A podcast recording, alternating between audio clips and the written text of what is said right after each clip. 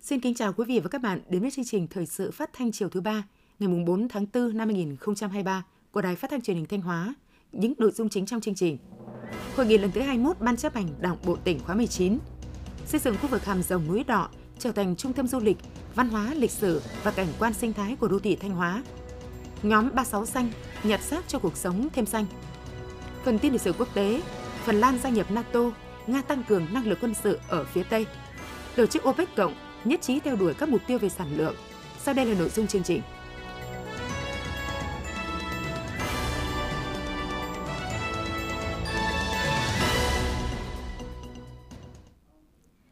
Thưa quý vị và các bạn, hôm nay, ngày mùng 4 tháng 4, dưới sự chủ trì của đồng chí Đỗ Trọng Hưng, Ủy viên Trung ương Đảng, Bí thư tỉnh ủy, Chủ tịch Hội đồng Nhân dân tỉnh và các đồng chí Lại Thế Nguyên, Phó Bí thư Thường trực tỉnh ủy, Trường đoàn đại biểu Quốc hội Thanh Hóa, Đỗ Minh Tuấn, Phó Bí thư tỉnh ủy, Chủ tịch Ủy ban Nhân dân tỉnh, Trịnh Tuấn Sinh, Phó Bí thư tỉnh ủy, Ban chấp hành Đảng bộ tỉnh Thanh Hóa, khóa 19 tổ chức hội nghị lần thứ 21, đánh giá tình hình thực hiện nhiệm vụ phát triển kinh tế xã hội, đảm bảo quốc phòng an ninh, xây dựng Đảng và hệ thống chính trị quý 1, nhiệm vụ trọng tâm quý 2 năm 2023 và một số nội dung quan trọng khác. Dự hội nghị có các đồng chí Ủy viên Ban Thường vụ tỉnh ủy, Ủy viên Ban chấp hành Đảng bộ tỉnh, lãnh đạo các ban sở ngành cấp tỉnh, lãnh đạo các huyện, thị xã, thành phố. Khai mạc hội nghị, đồng chí Bí thư tỉnh ủy Đỗ Trọng Hưng nêu rõ, quý 1 năm 2023 đi qua trong bối cảnh có những thuận lợi nhất định, nhưng cũng có những nhiều khó khăn, thử thách có phần lớn hơn và gai gắt hơn. Trong điều kiện đó, dưới sự lãnh đạo của Ban chấp hành Đảng Bộ tỉnh, các cấp ủy Đảng, chính quyền, đoàn thể đã bám sát thực tiễn, kịp thời đề ra nhiều chủ trương, biện pháp đúng đắn, vừa giải quyết những vấn đề ngắn hạn, trung hạn, vừa tạo tiền đề cho phát triển bền vững trong dài hạn và đã đạt được nhiều kết quả quan trọng. Tuy nhiên, đồng chí Bí thư tỉnh ủy cũng thẳng thắn nhìn nhận, trong công tác lãnh đạo, chỉ đạo và tổ chức thực hiện nhiệm vụ quý 1 vẫn còn những hạn chế. Một số vấn đề đang là những khó khăn thách thức rất lớn như tiến độ giải ngân, đầu tư công chậm. Nổi lên là tình trạng vốn chờ dự án đủ thủ tục. Thị trường bất động sản trầm lắng đã tác động đến hoạt động ngành nghề kinh doanh khác. Thị trường thế giới lao dốc dẫn đến đơn hàng giảm mạnh. Trước những thuận lợi và khó khăn đan xen ảnh hưởng đến sự phát triển của tỉnh, đồng chí Bí thư tỉnh ủy đề nghị các đại biểu xuất phát từ tình hình thực tiễn, thảo luận phân tích, đánh giá khách quan, toàn diện tình hình quý 1, đối chiếu với những mục tiêu, nhiệm vụ đã đề ra từ đầu năm, chỉ rõ những kết quả, thành tích nổi bật đã đạt được, nhất là những yếu tố tích cực, yếu tố mới xuất hiện, phân tích làm rõ những hạn chế yếu kém, chỉ rõ nguyên nhân, nhất là nguyên nhân chủ quan và những kinh nghiệm trong công tác lãnh đạo, chỉ đạo, điều hành. Đồng chí Bí thư tỉnh ủy khẳng định năm 2023 là năm có ý nghĩa rất quan trọng năm bản lề quyết định đối với việc hoàn thành các mục tiêu, nhiệm vụ của cả nhiệm kỳ 2020-2025. Do vậy, các đại biểu tham dự hội nghị cần nắm bắt kịp thời thời cơ thuận lợi, thấy hết những khó khăn thách thức từ thực tiễn triển khai nhiệm vụ tại địa phương, cơ quan đơn vị, thảo luận các nhóm nhiệm vụ, giải pháp trọng tâm quý 2, bảo đảm sát với thực tiễn, có tính khả thi cao, góp phần vào sự phát triển của tỉnh trong thời gian tới. Thảo luận tại hội nghị, các đại biểu đều thống nhất nhận định, trong quý 1 năm 2023, mặc dù gặp nhiều khó khăn thách thức, nhưng với tinh thần đoàn kết, chủ động, nỗ lực, phấn đấu của Đảng bộ, chính quyền và nhân dân các dân tộc trong tỉnh, kinh tế xã hội, quốc phòng an ninh, công tác xây dựng Đảng và hệ thống chính trị của tỉnh vẫn giữ vững ổn định và đạt kết quả tích cực. Kinh tế tiếp tục tăng trưởng, tốc độ tăng trưởng tổng sản phẩm trên địa bàn ước đạt 6,21%, cao hơn bình quân chung cả nước. Sản xuất nông nghiệp đạt kết quả khá toàn diện, nhiều lĩnh vực thuộc ngành dịch vụ phục hồi và phát triển mạnh, đặc biệt là du lịch vận tải. Huy động vốn đầu tư phát triển tăng so với cùng kỳ. Quy hoạch tỉnh Thanh Hóa thời kỳ 2021-2030, tầm nhìn đến năm 2045 và quy hoạch chung đô thị Thanh Hóa tỉnh Thanh Hóa đến năm 2040 đã được Thủ tướng Chính phủ phê duyệt. Là tỉnh thứ tư được Thủ tướng Chính phủ phê duyệt quy hoạch tỉnh. Theo quy định của luật quy hoạch, dịch COVID-19 trên địa bàn tỉnh tiếp tục được kiểm soát, tạo môi trường ổn định cho kinh tế xã hội phát triển – văn hóa xã hội chuyển biến tiến bộ, giáo dục mũi nhọn đạt kết quả tích cực, các chính sách an sinh xã hội được thực hiện đầy đủ kịp thời, đời sống của nhân dân ổn định, quốc phòng an ninh được giữ vững, trật tự an toàn xã hội được đảm bảo, công tác xây dựng trình đốn Đảng và hệ thống chính trị đạt được kết quả tích cực, đoàn kết thống nhất trong Đảng, trong nhân dân được củng cố. Một số vướng mắc về thể chế thuộc thẩm quyền của tỉnh đã được tháo gỡ giải quyết. Các đại biểu cũng đã thẳng thắn nhìn nhận, phân tích, chỉ rõ nguyên nhân của những hạn chế, tồn tại, trong việc thực hiện nhiệm vụ. Trên cơ sở đó, các đại biểu đã đề xuất các giải pháp, nhiệm vụ trọng tâm để khắc phục những tồn tại hạn chế đã được chỉ ra. Đặc biệt nhiều vấn đề liên quan đến giải ngân vốn đầu tư công, đáp ứng nhu cầu vật liệu xây dựng, đất đắp cho công trình, triển khai các chương trình trọng tâm khâu đột phá theo nghị quyết Đại hội Đảng bộ tỉnh lần thứ 19, tháo gỡ khó khăn cho doanh nghiệp về vấn đề phòng cháy chữa cháy, được các đại biểu quan tâm thảo luận, đề xuất các giải pháp tháo gỡ. Phát biểu bế mạc hội nghị, đồng chí Bí thư tỉnh ủy Đỗ Trọng Hưng đánh giá cao các ý kiến thảo luận tại hội nghị, thể hiện tinh thần tâm huyết, trách nhiệm của các đồng chí, ủy viên ban chấp hành Đảng bộ tỉnh, lãnh đạo các sở ngành, các địa phương đối với sự phát triển của tỉnh, đồng thời giải đáp cho ý kiến, chỉ đạo giải quyết đối với kiến nghị của các ngành, các địa phương. Đồng chí Bí thư tỉnh ủy khẳng định, trong bối cảnh phải đối mặt với rất nhiều khó khăn thách thức, nhưng những kết quả đạt được trong quý 1 năm 2023 rất đáng khích lệ, thể hiện vai trò lãnh đạo chỉ đạo của các cấp ủy Đảng, quản lý điều hành của chính quyền, sự tham gia tích cực của mặt trận Tổ quốc và các đoàn thể, sự nỗ lực rất lớn của cộng đồng doanh nghiệp và các tầng lớp nhân dân trong tỉnh. Ban chấp hành Đảng bộ tỉnh trân trọng ghi nhận, nhiệt liệt biểu dương và đánh giá cao những nỗ lực cố gắng của các cấp ủy Đảng, chính quyền, mặt trận Tổ quốc, các ngành, các đoàn thể, cộng đồng doanh nghiệp, cán bộ, đảng viên và các tầng lớp nhân dân trong tỉnh. Đồng chí Bí thư tỉnh ủy cũng thẳng thắn chỉ rõ những hạn chế, có mặt yếu kém trong công tác lãnh đạo chỉ đạo và tổ chức thực hiện nhiệm vụ quý 1 năm 2023. Đồng thời, yêu cầu các cấp ủy đảng, chính quyền, mặt trận tổ quốc, các đoàn thể, các tổ chức cá nhân, đặc biệt là người đứng đầu, các ngành, địa phương, cơ quan đơn vị phải nghiêm túc kiểm điểm, rút kinh nghiệm và có biện pháp, giải pháp khắc phục bằng được những hạn chế yếu kém đã được chỉ ra. Nhấn mạnh tầm quan trọng của năm 2023 đối với việc hoàn thành các mục tiêu, nhiệm vụ của cả nhiệm kỳ 2020-2025. Trong bối cảnh nhiều chỉ tiêu kinh tế xã hội quý 1 đạt thấp,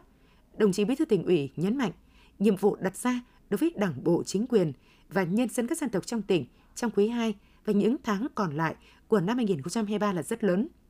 Do đó, để thực hiện thắng lợi các mục tiêu nhiệm vụ năm 2023, đồng chí Đỗ Trọng Hưng, Ủy viên Trung ương Đảng, Bí thư tỉnh ủy, Chủ tịch Hội đồng nhân dân tỉnh Thanh Hóa cho biết,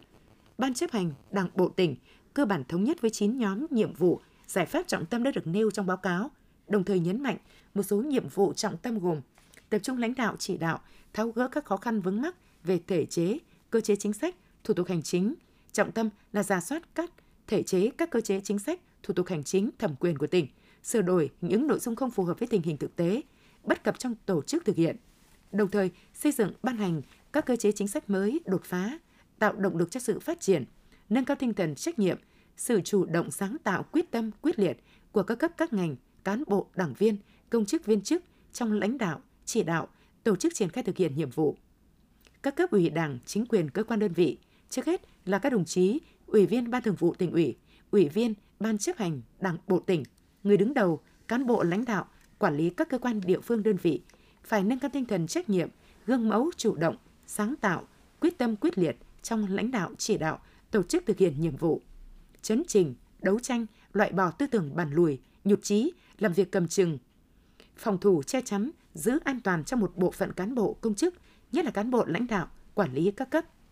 Lãnh đạo chỉ đạo triển khai thực hiện đồng bộ hiệu quả quy hoạch tỉnh Thanh Hóa thời kỳ 2021-2030, tầm nhìn đến năm 2045, quy hoạch chung đô thị Thanh Hóa đến năm 2040. Các cấp các ngành các địa phương phải xem đây là cơ hội mới, nguồn lực mới, động lực mới, là công cụ pháp lý hữu hiệu để quản lý nhà nước, phương tiện giám sát của nhân dân và là niềm tin lựa chọn đầu tư của các nhà đầu tư và doanh nghiệp. Vì vậy, cần đẩy mạnh công tác tuyên truyền, nâng cao nhận thức, tạo sự thống nhất cao trong toàn đảng bộ, hệ thống chính trị, cộng đồng doanh nghiệp và các tầng lớp nhân dân về mục tiêu quan điểm, định hướng phát triển, tư duy, tầm nhìn chiến lược và các yêu cầu cụ thể đặt ra. Đồng chí Bí thư tỉnh ủy đề nghị các cấp các ngành tiếp tục lãnh đạo chỉ đạo, đẩy nhanh tiến độ giải phóng mặt bằng, tạo quỹ đất sạch để thu hút các dự án đầu tư mới, đẩy nhanh tiến độ triển khai thực hiện các dự án đầu tư kinh doanh hạ tầng khu công nghiệp, cụm công nghiệp trên địa bàn. Cùng với đó phải tập trung giải quyết các khó khăn vướng mắc để đẩy nhanh tiến độ thực hiện các dự án giao thông trọng điểm có tính kết nối liên vùng đang triển khai, đồng thời nghiên cứu sớm đầu tư nâng cấp các tuyến giao thông, kết nối các nút giao cao tốc với các đô thị, các trục giao thông chính trên bản bàn tỉnh để đẩy mạnh thu hút đầu tư, huy động tối đa các nguồn lực cho đầu tư phát triển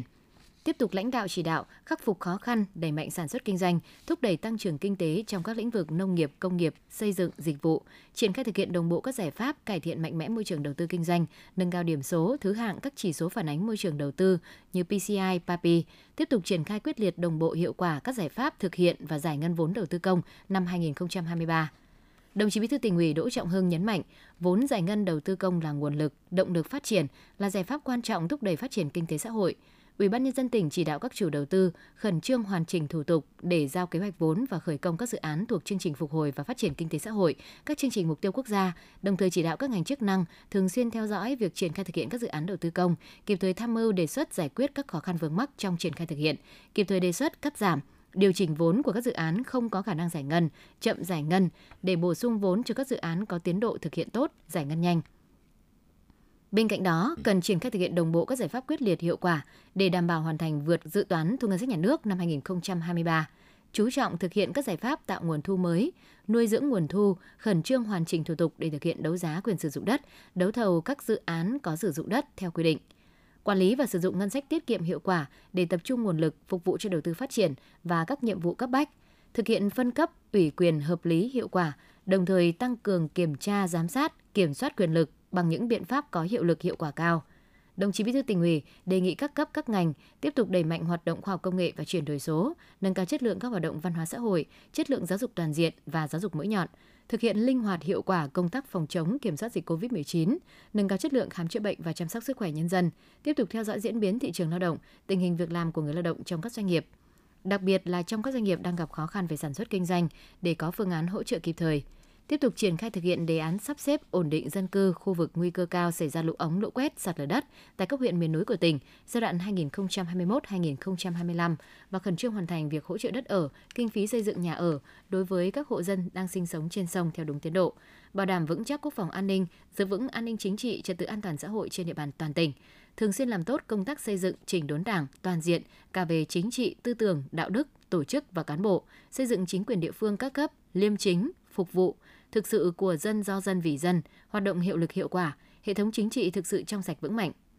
Đồng chí Bí thư tỉnh ủy Đỗ Trọng Hưng đề nghị phát huy truyền thống đoàn kết thống nhất, tinh thần quyết tâm cao, nỗ lực lớn, hành động quyết liệt hiệu quả. Từng đồng chí ủy viên Ban chấp hành Đảng bộ tỉnh, các đồng chí lãnh đạo, quản lý các cấp theo chức năng nhiệm vụ được giao sẽ nêu cao hơn nữa tinh thần trách nhiệm, gương mẫu đi đầu, thực hiện và lãnh đạo tổ chức thực hiện thật tốt các nội dung đã được hội nghị quyết nghị, góp phần thực hiện thắng lợi các mục tiêu nhiệm vụ năm 2023 và cả nhiệm kỳ 2020-2025.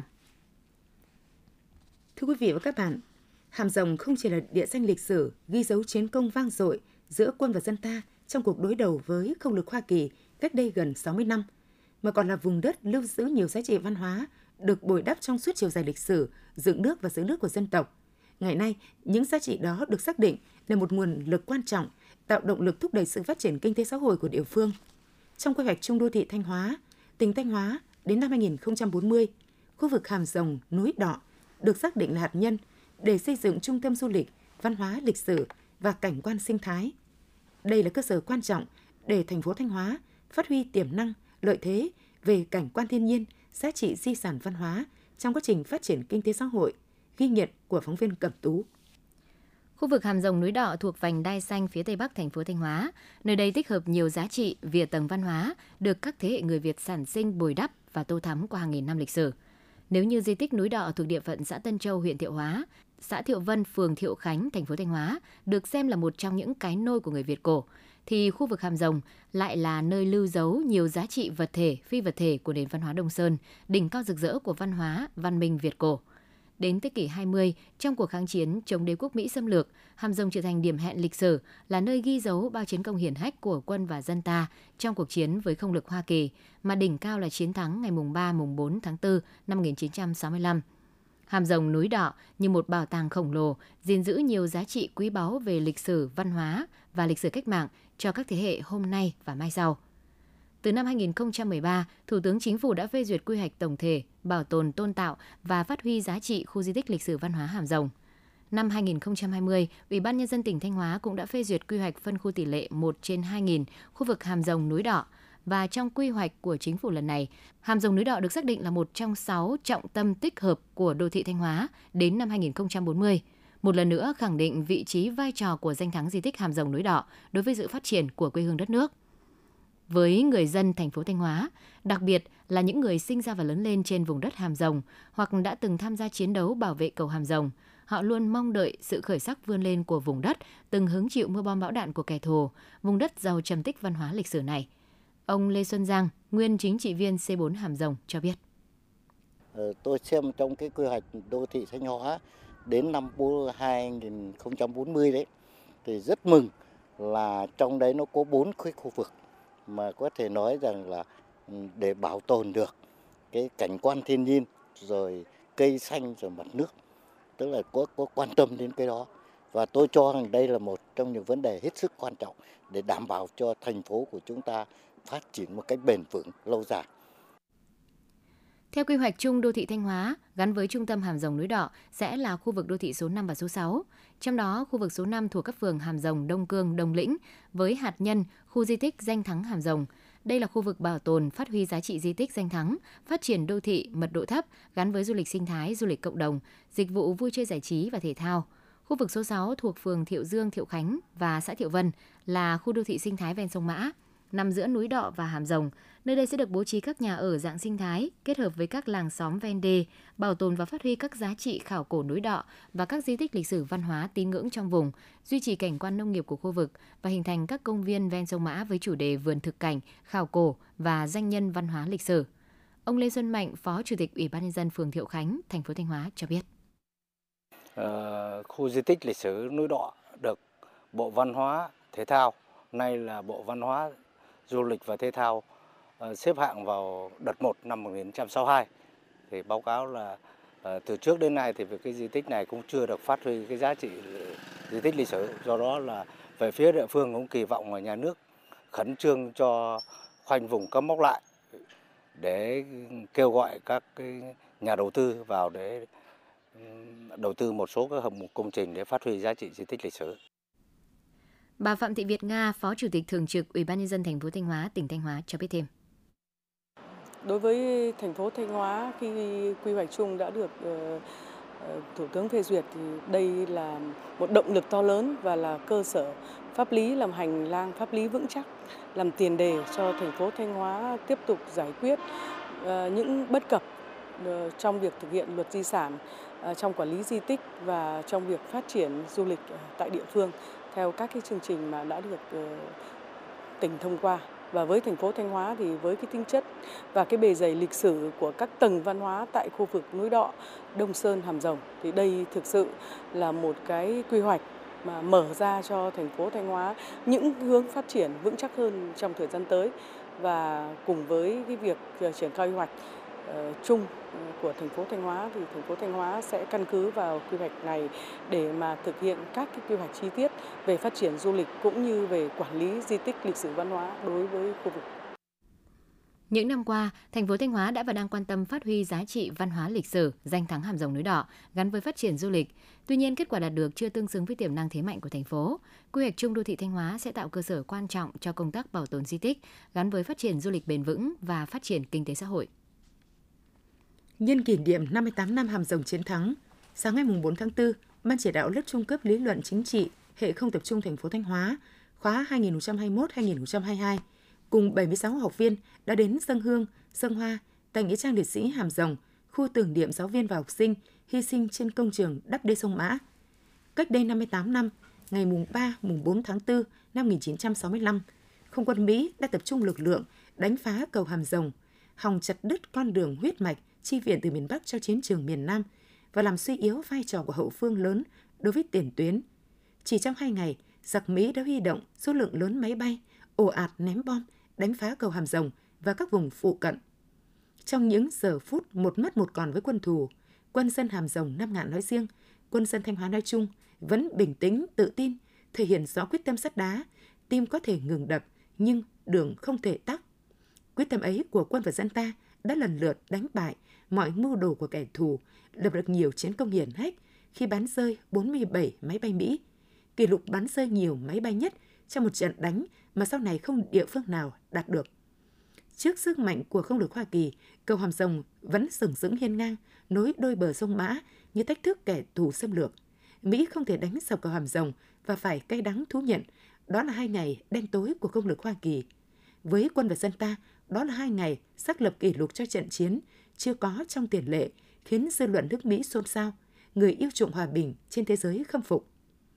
Trong không khí trang nghiêm thành kính, ban chỉ đạo và 76 học viên lớp trung cấp lý luận chính trị thành phố Thanh Hóa đã kính cẩn đặt vòng hoa, dâng nén tâm hương, bày tỏ lòng thành kính, tri ân sâu sắc đối với công lao và sự hy sinh to lớn của các anh hùng liệt sĩ vì sự nghiệp giải phóng dân tộc, thống nhất đất nước.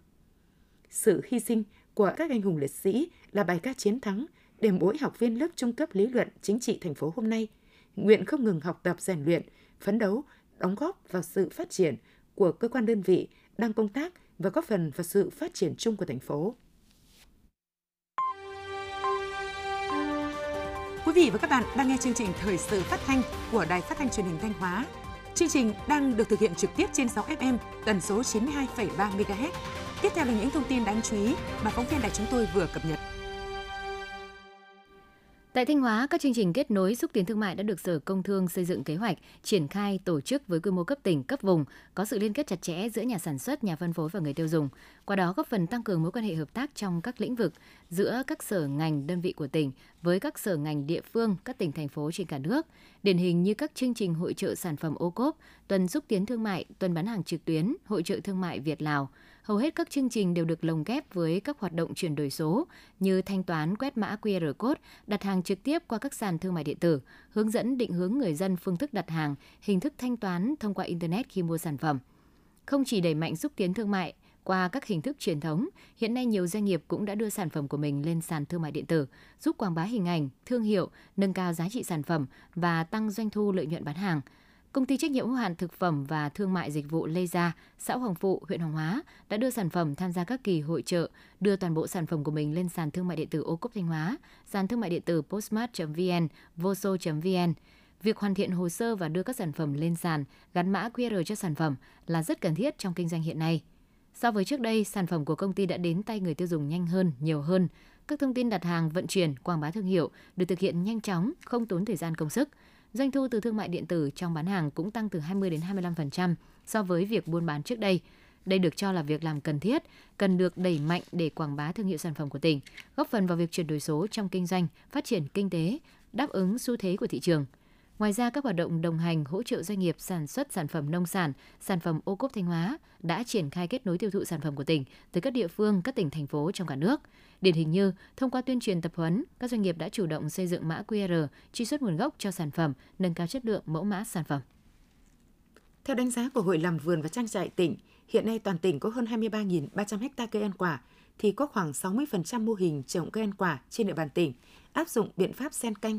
Trồng sen canh cây ngắn ngày trong vườn cây ăn quả là mô hình tuy không mới nhưng mang lại hiệu quả cao. Tuy nhiên, để việc trồng sen canh hiệu quả, người sản xuất phải cần lưu ý về thổ nhưỡng, đặc tính của từng loại cây ăn quả để có sự lựa chọn phù hợp. Cùng với đó, cần chú trọng đến việc chọn đối tượng trồng sen canh phù hợp với từng giai đoạn phát triển của cây trồng chính. Ngoài ra, khi trồng sen canh, cần chú ý đến khoảng cách giữa các cây trồng, sự phù hợp giữa cây được trồng sen canh với cây trồng chính tạo điều kiện cho cây phát triển tốt nhất. Trước tình trạng nhận thức ý thức của một bộ phận cán bộ và người dân về áp dụng các nguyên tắc quản lý dịch hại tổng hợp chưa cao, chỉ tập trung vào lợi nhuận kinh tế trước mắt mà chưa quan tâm đến sức khỏe cộng đồng, bảo vệ môi trường sinh thái bền vững. Ngoài ra phần lớn cán bộ khuyến nông viên cơ sở là kiêm nhiệm nên chuyên môn của cán bộ quản lý thực hiện chương trình quản lý dịch hại tổng hợp IPM còn yếu. Do đó, thời gian qua, ngành nông nghiệp đã thường xuyên tổ chức các lớp tập huấn kiến thức về quản lý dịch hại trên cây trồng nhằm nâng cao chất lượng công tác phòng trừ sâu bệnh hại cây trồng cho cán bộ kỹ thuật cơ sở và nông dân, hướng đến mục tiêu tăng hiệu quả sản xuất và phát triển nông nghiệp bền vững. Từ năm 2022 đến tháng 3 năm 2023, Tri Cục Trồng trọt và Bảo vệ Thực vật Thanh Hóa đã tổ chức 4 lớp đào tạo giảng viên chính TOT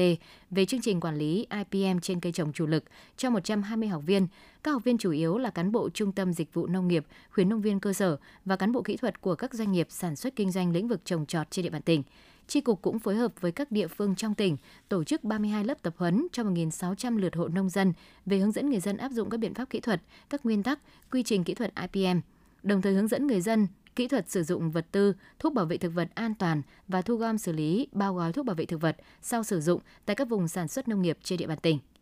Chi cục trồng trọt và bảo vệ thực vật cũng triển khai mô hình quản lý dịch hại tổng hợp IPM trên cây lúa chất lượng cao giống ST25, quy mô diện tích 10 hecta, tập trung tại xã Trung Chính, Nông Cống.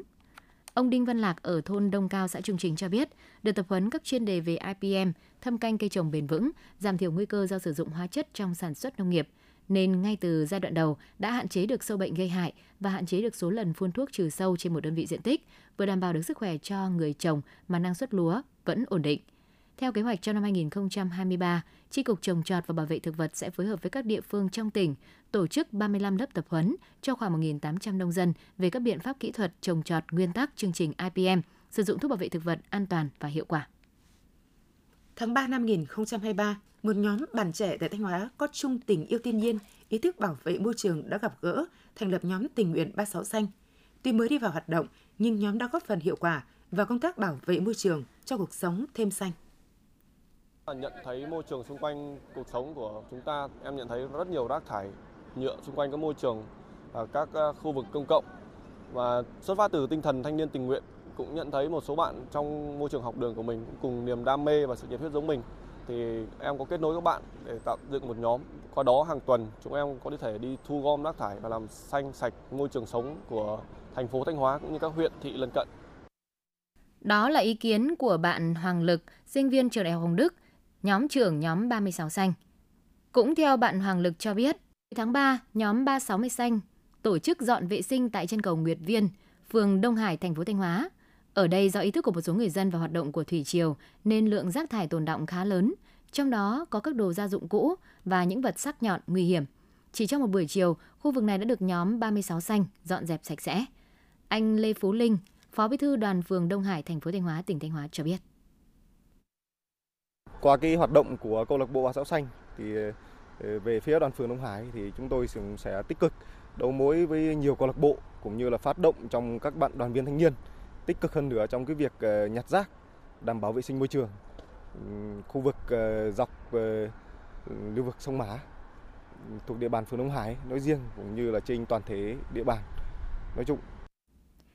Từ 8 thành viên ban đầu, hiện tại nhóm 36 xanh đã phát triển lên 11 thành viên và một số cộng tác viên. Họ là những người đã đi làm, học sinh sinh viên nhưng đều gặp nhau ở một điểm chung, đó là ý thức trách nhiệm vì cộng đồng nên đã chung tay trong một công việc mà không phải ai cũng sẵn sàng làm nhằm bảo vệ môi trường sống xanh sạch đẹp. Những ngày đầu làm việc, nhóm gặp những khó khăn nhất định do không có kinh phí và trang thiết bị bảo hộ. Tuy nhiên, với tinh thần thiện nguyện, dám nghĩ dám làm của tuổi trẻ, nhóm đã tự góp tiền mua đồ bảo hộ, dụng cụ thu gom, đều đặn mỗi tuần hai lần, lựa chọn các điểm công cộng, tồn động rác thải lâu ngày, các đoạn sông kênh, địa điểm du lịch để thu dọn. Các thành viên đều phải tranh thủ thời gian, nên mỗi buổi làm việc luôn diễn ra nhanh chóng nghiêm túc để đạt hiệu quả cao. Bạn Trần Ngọc Trà My, sinh viên trường Đại học Hồng Đức cho biết. Khi hôm đấy thì có anh chủ nhiệm gọi cho em bảo là anh có một cái ý, ý tưởng là anh sẽ thành lập một cái nhóm chuyên đi dọn rác và cái đấy là đúng chỗ em đang mong muốn những cái điều em mong muốn để làm à và em chỉ đồng ý em đi luôn em thấy là nó cũng là một điều có ý nghĩa ít nhất là đối với bản thân em ý nghĩa nhất là đối với môi trường nơi mà bọn em đang sinh sống học tập và làm việc nên là em chọn quyết định em tham gia bạn Hoàng Lực, sinh viên trường Đại học Hồng Đức, trưởng nhóm nhóm 36 xanh cho biết. Trong mục tiêu tương lai thì nhóm em sẽ cố gắng lan tỏa thông điệp và kêu gọi thật nhiều các bạn trẻ trong và ngoài thành phố Thanh Hóa cùng chung tay làm sạch, bảo vệ môi trường tới đời sống cuộc sống của mỗi cá nhân, mỗi tập thể. À, qua đó đánh thức trong suy nghĩ của các bạn thành viên cũng như là uh, mỗi cá nhân xung quanh chúng ta thì có ý thức hơn trong việc bảo vệ môi trường. Hiện nay, lượng rác thải ngày càng nhiều, trong đó một phần chưa được thu gom xử lý, gây áp lực cho môi trường, ảnh hưởng đến đời sống người dân. Từ những việc làm của nhóm 36 xanh cho thấy, nếu mỗi cá nhân tổ chức cùng chung tay hành động, sống có trách nhiệm với môi trường thì sẽ tạo nên không gian sống sạch sẽ trong lành, góp phần xây dựng xã hội ngày càng tốt đẹp hơn. Lễ hội tình yêu hòn chống mái Sầm Sơn năm 2023 sẽ chính thức diễn ra vào tối mùng 9 tháng 4 tại quảng trường tình yêu hòn chống mái, phường Trường Sơn, thành phố Sầm Sơn. Đến thời điểm hiện tại, công tác chuẩn bị cho sự kiện đang được tập trung đẩy nhanh tiến độ. Lễ hội tình yêu hòn chống mái là sản phẩm du lịch mang dấu ấn riêng của thành phố Sầm Sơn, được tổ chức lần đầu tiên vào năm 2019. Đến nay, lễ hội được duy trì tổ chức vào tháng 4 hàng năm nhằm tôn vinh các giá trị văn hóa, truyền thuyết danh thắng hòn chống mái đến người dân trong và ngoài tỉnh, giáo dục tình yêu lứa đôi, hạnh phúc gia đình bền chặt gắn liền với các truyền thuyết, danh thắng và được lưu truyền trong dân gian. Thông qua lễ hội còn góp phần quảng bá hình ảnh du lịch thành phố Sầm Sơn nói chung và khu danh thắng Hòn Chống Mai nói riêng, tạo sức hấp dẫn đối với du khách khi về với Sầm Sơn, góp phần xây dựng Sầm Sơn sớm trở thành thành phố lễ hội. Cũng trong khuôn khổ lễ hội, tại đây sẽ diễn ra một số hoạt động gồm triển lãm hoa cây cảnh từ ngày mùng 5 đến mùng 9 tháng 4,